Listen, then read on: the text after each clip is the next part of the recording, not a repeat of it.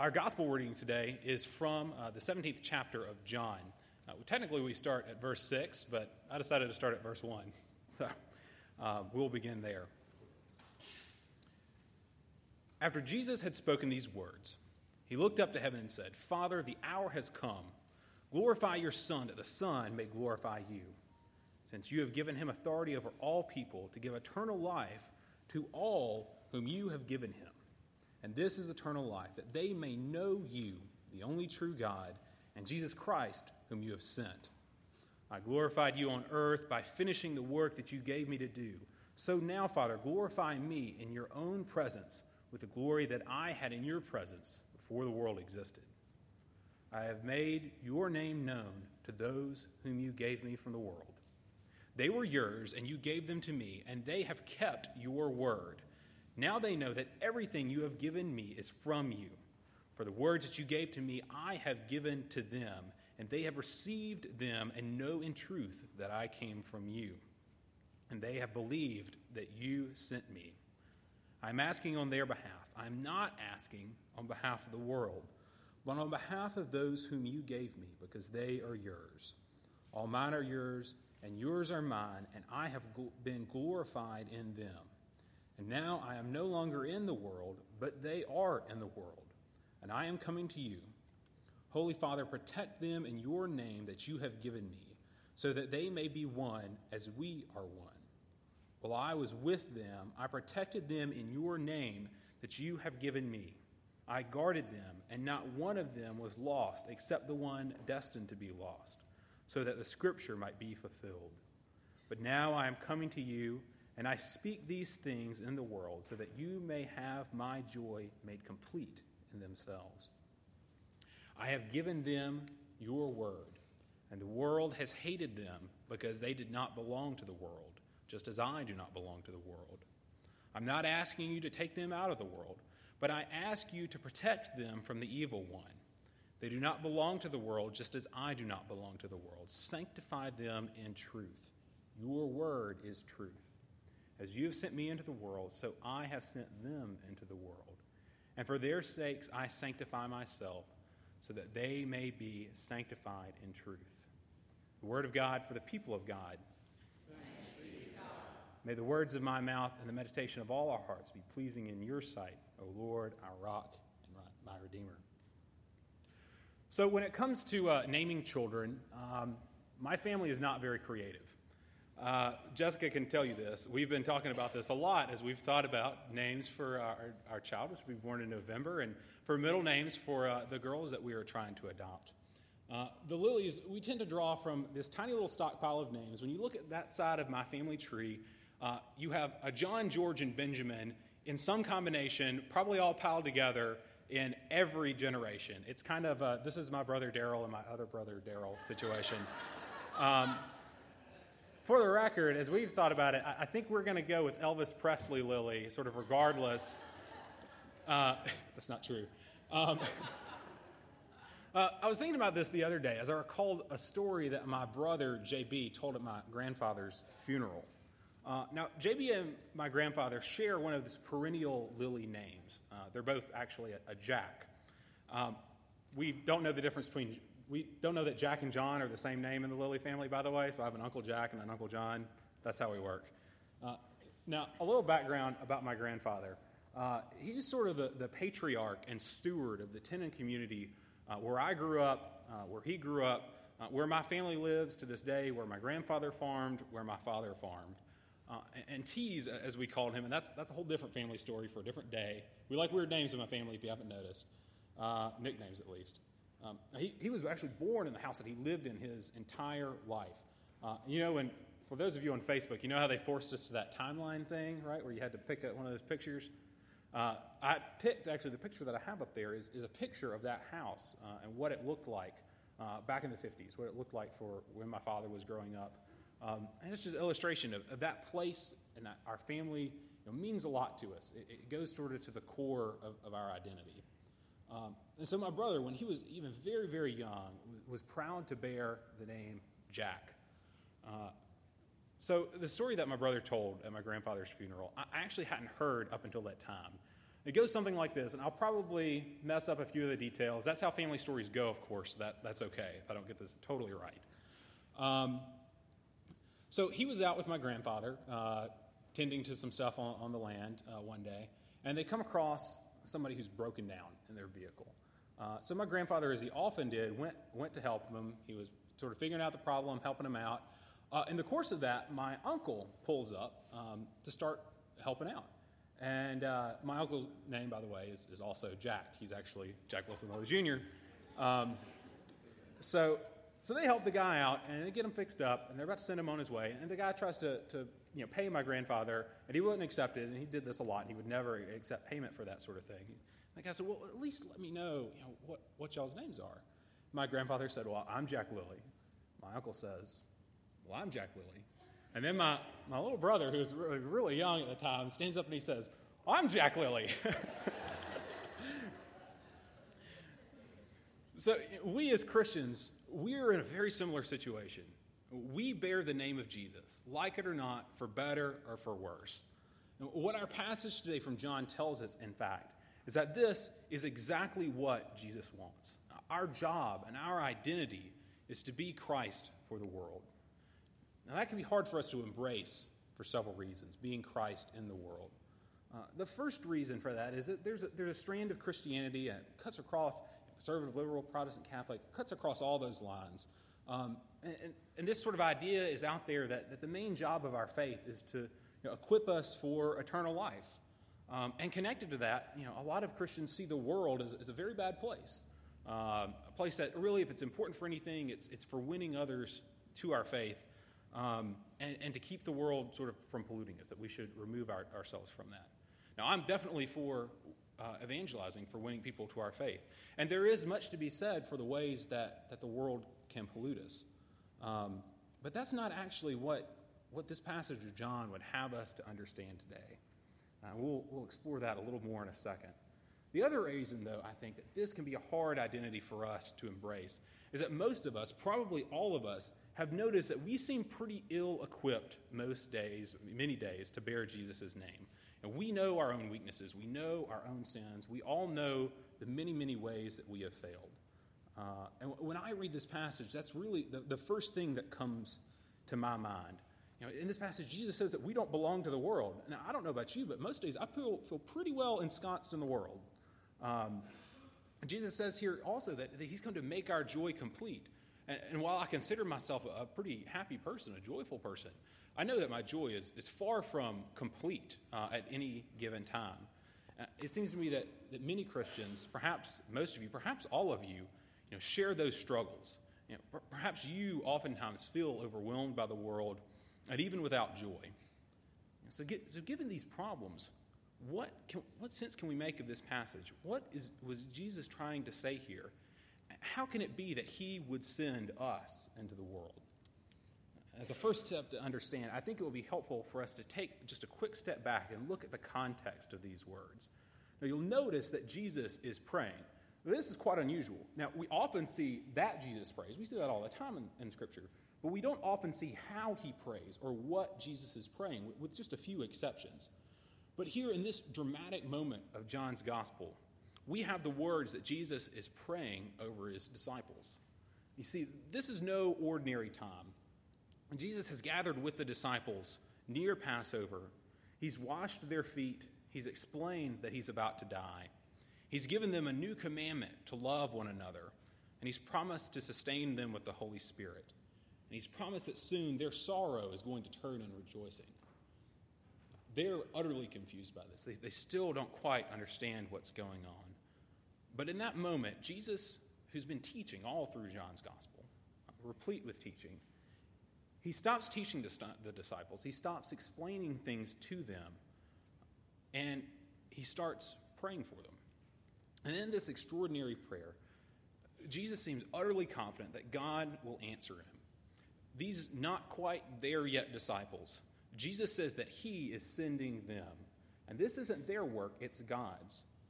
Jesus makes three statements here about the disciples' work, and you'll notice that each of them is predicated first on what God has done. Uh, in verse 11, he prays that the Father protect them so that they may be one.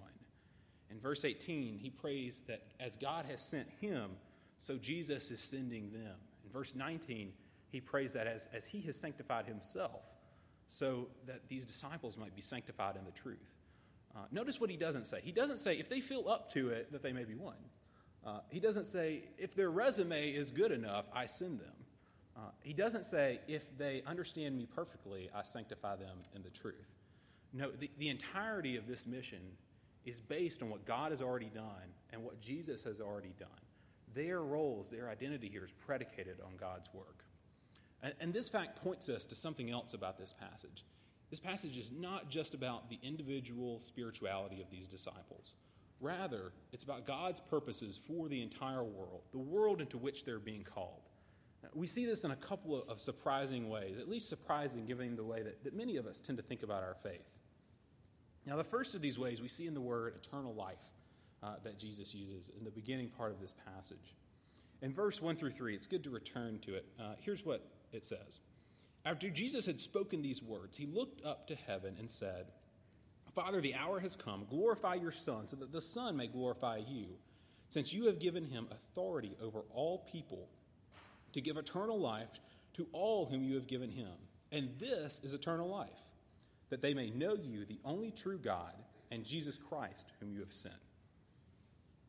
So when we hear these three verses, and in, particular this phrase, eternal life, I, I, think many of us suppose that what Jesus means here is that, that we'll go to heaven when we die if we believe in him.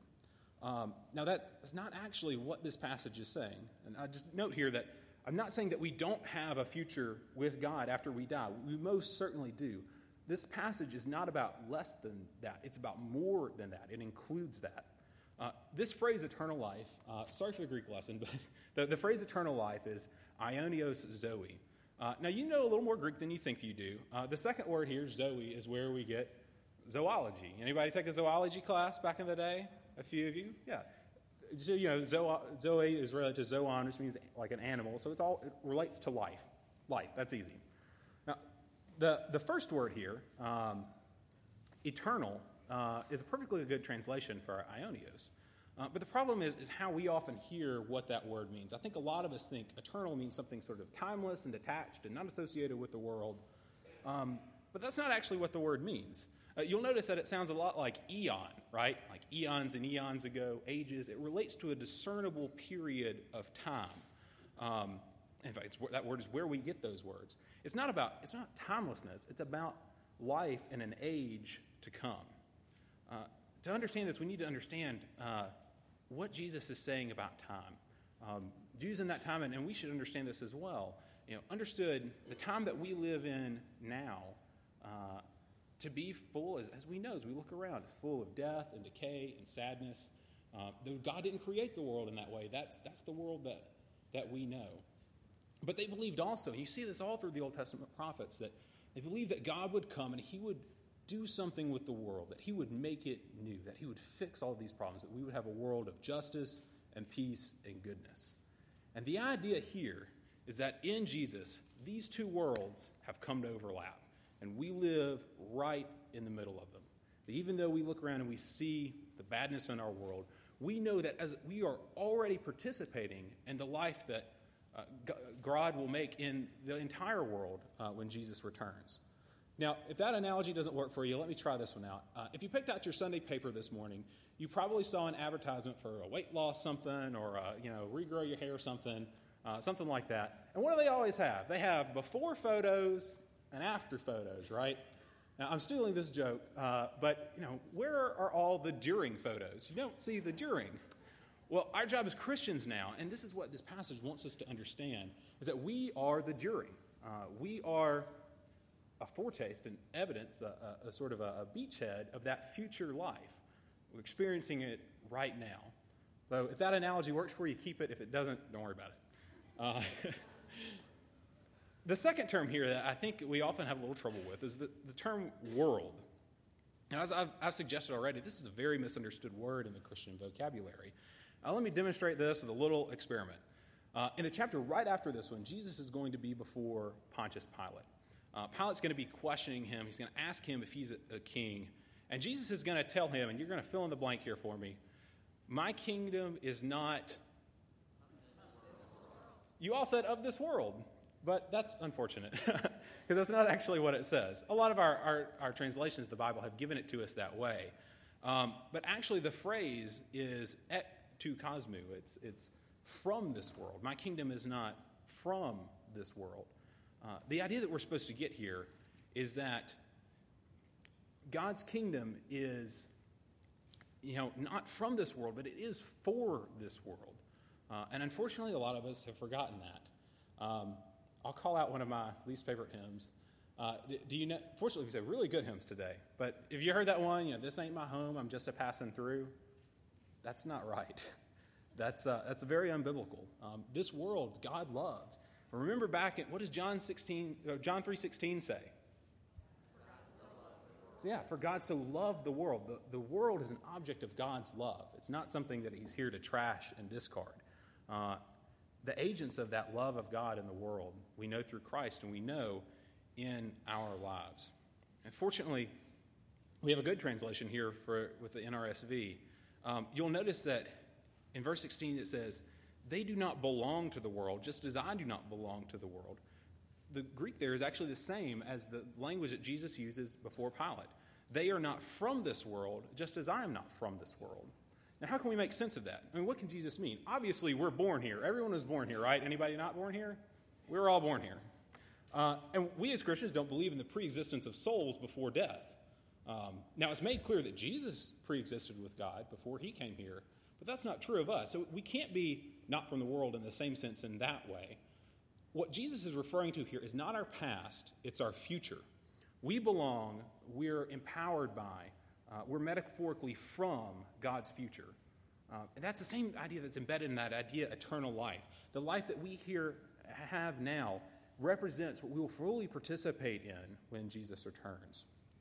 So you see that, that both of these phrases, the emphasis is not on, on our qualifications, but the emphasis is on God's work and the world into which He's called us. I'd like to say just a, a few things about what this life looks like. Well, it means that we bear God's word into the world. Now, we did a study of, of the Gospel of John last summer, and so I'm sure you'll remember all of this. In John, where's the first time that we see the word word? Yeah, the very first verse, right? In the beginning was the Word, and the Word was God, and the Word was with God. The Word we're supposed to understand isn't just things that we should obey. It's not just Jesus' instruction, it's Jesus himself. So when this passage says that we have kept the word, it doesn't mean that we've obeyed perfectly. I mean, we're going to see Peter betray Jesus in the very next passage. It doesn't, he doesn't mean that the disciples have been perfectly obedient yet. What he means is that they have been his people, they've been his disciples. They have kept him in the sense of, uh, of preserving him, of holding on to him, of being with him. And now they are going to take that word, to take that truth out into the world.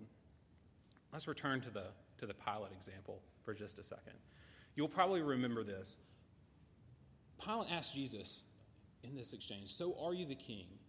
Jesus' response to him is this You say that I'm a king, for this I was born, and for this I came into the world, to testify to the truth.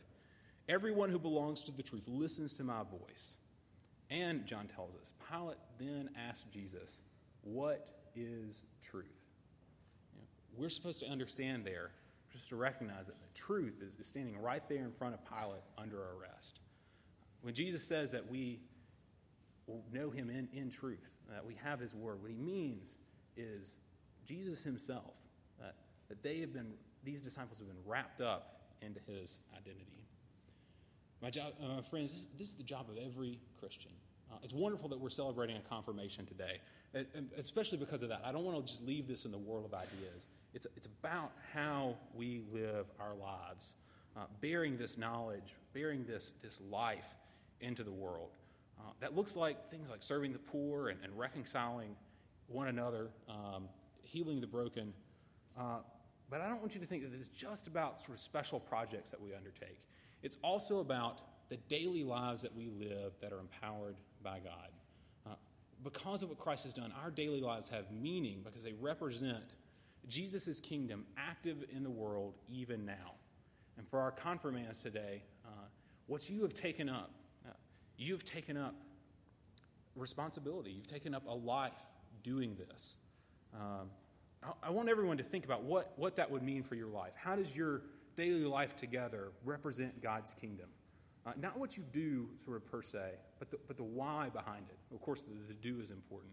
So, for you students, and especially our, our confirmands, uh, that might look like befriending that person at your school who's outcast. Not just to be nice, uh, but because you know that God welcomes all, just as He has welcomed you. Uh, perhaps you are that student who is an outcast. And, and I think what this passage has to say to you today is that your life is meaningful, that no matter what anyone else might say, that you have been brought into life in Christ, and you have an identity and a, and a job and a, and, a, and a world to do. For those of you who are in business, it means treating your employees well, even if you might make more of a profit doing otherwise. Not because you sort of get credit with that before God, but because you know that God's kingdom is a part of your work. For those of you who are teachers, and we have a lot of amazing teachers in this church, it means caring for those students that other uh, that others might not notice because you know that they have a place in God's future. For those of you who are in the military or in uh, a police force, you know that that should mean that your work is about bringing God's wise and just order into the world, and that should shape the way that you do your job.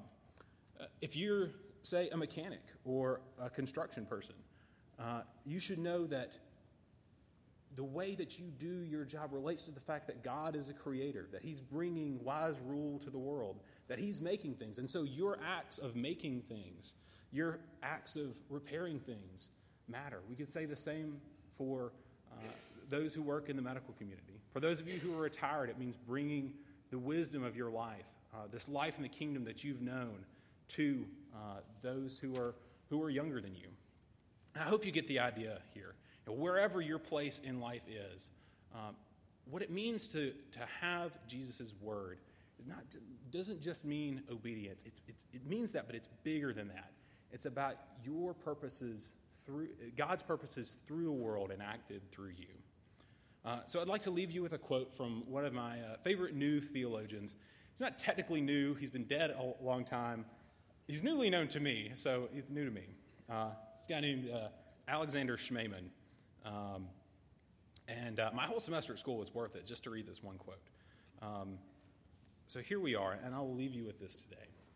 Here's what Schmemann says We are at work in the world, and this work, in fact, any work, if analyzed in terms of the world in itself, becomes meaningless, futile, irrelevant. In every city in the world, there is each morning a rush of clean and shaven people getting to work. And every evening, there is a rush of the same people, now tired and dirty, going in the opposite direction. But long, long ago, a wise man looked at this rush. Its forms changed, but not its meaninglessness, and said, Vanity of vanities, all is vanity. What profit hath a man of all his labor which he undertaketh under the sun? One generation passeth away, and another generation cometh, but the earth abideth forever. The eye is not satisfied with seeing, nor the ear filled with hearing. There is nothing new under the sun. Here's an important part this remains true for the fallen world.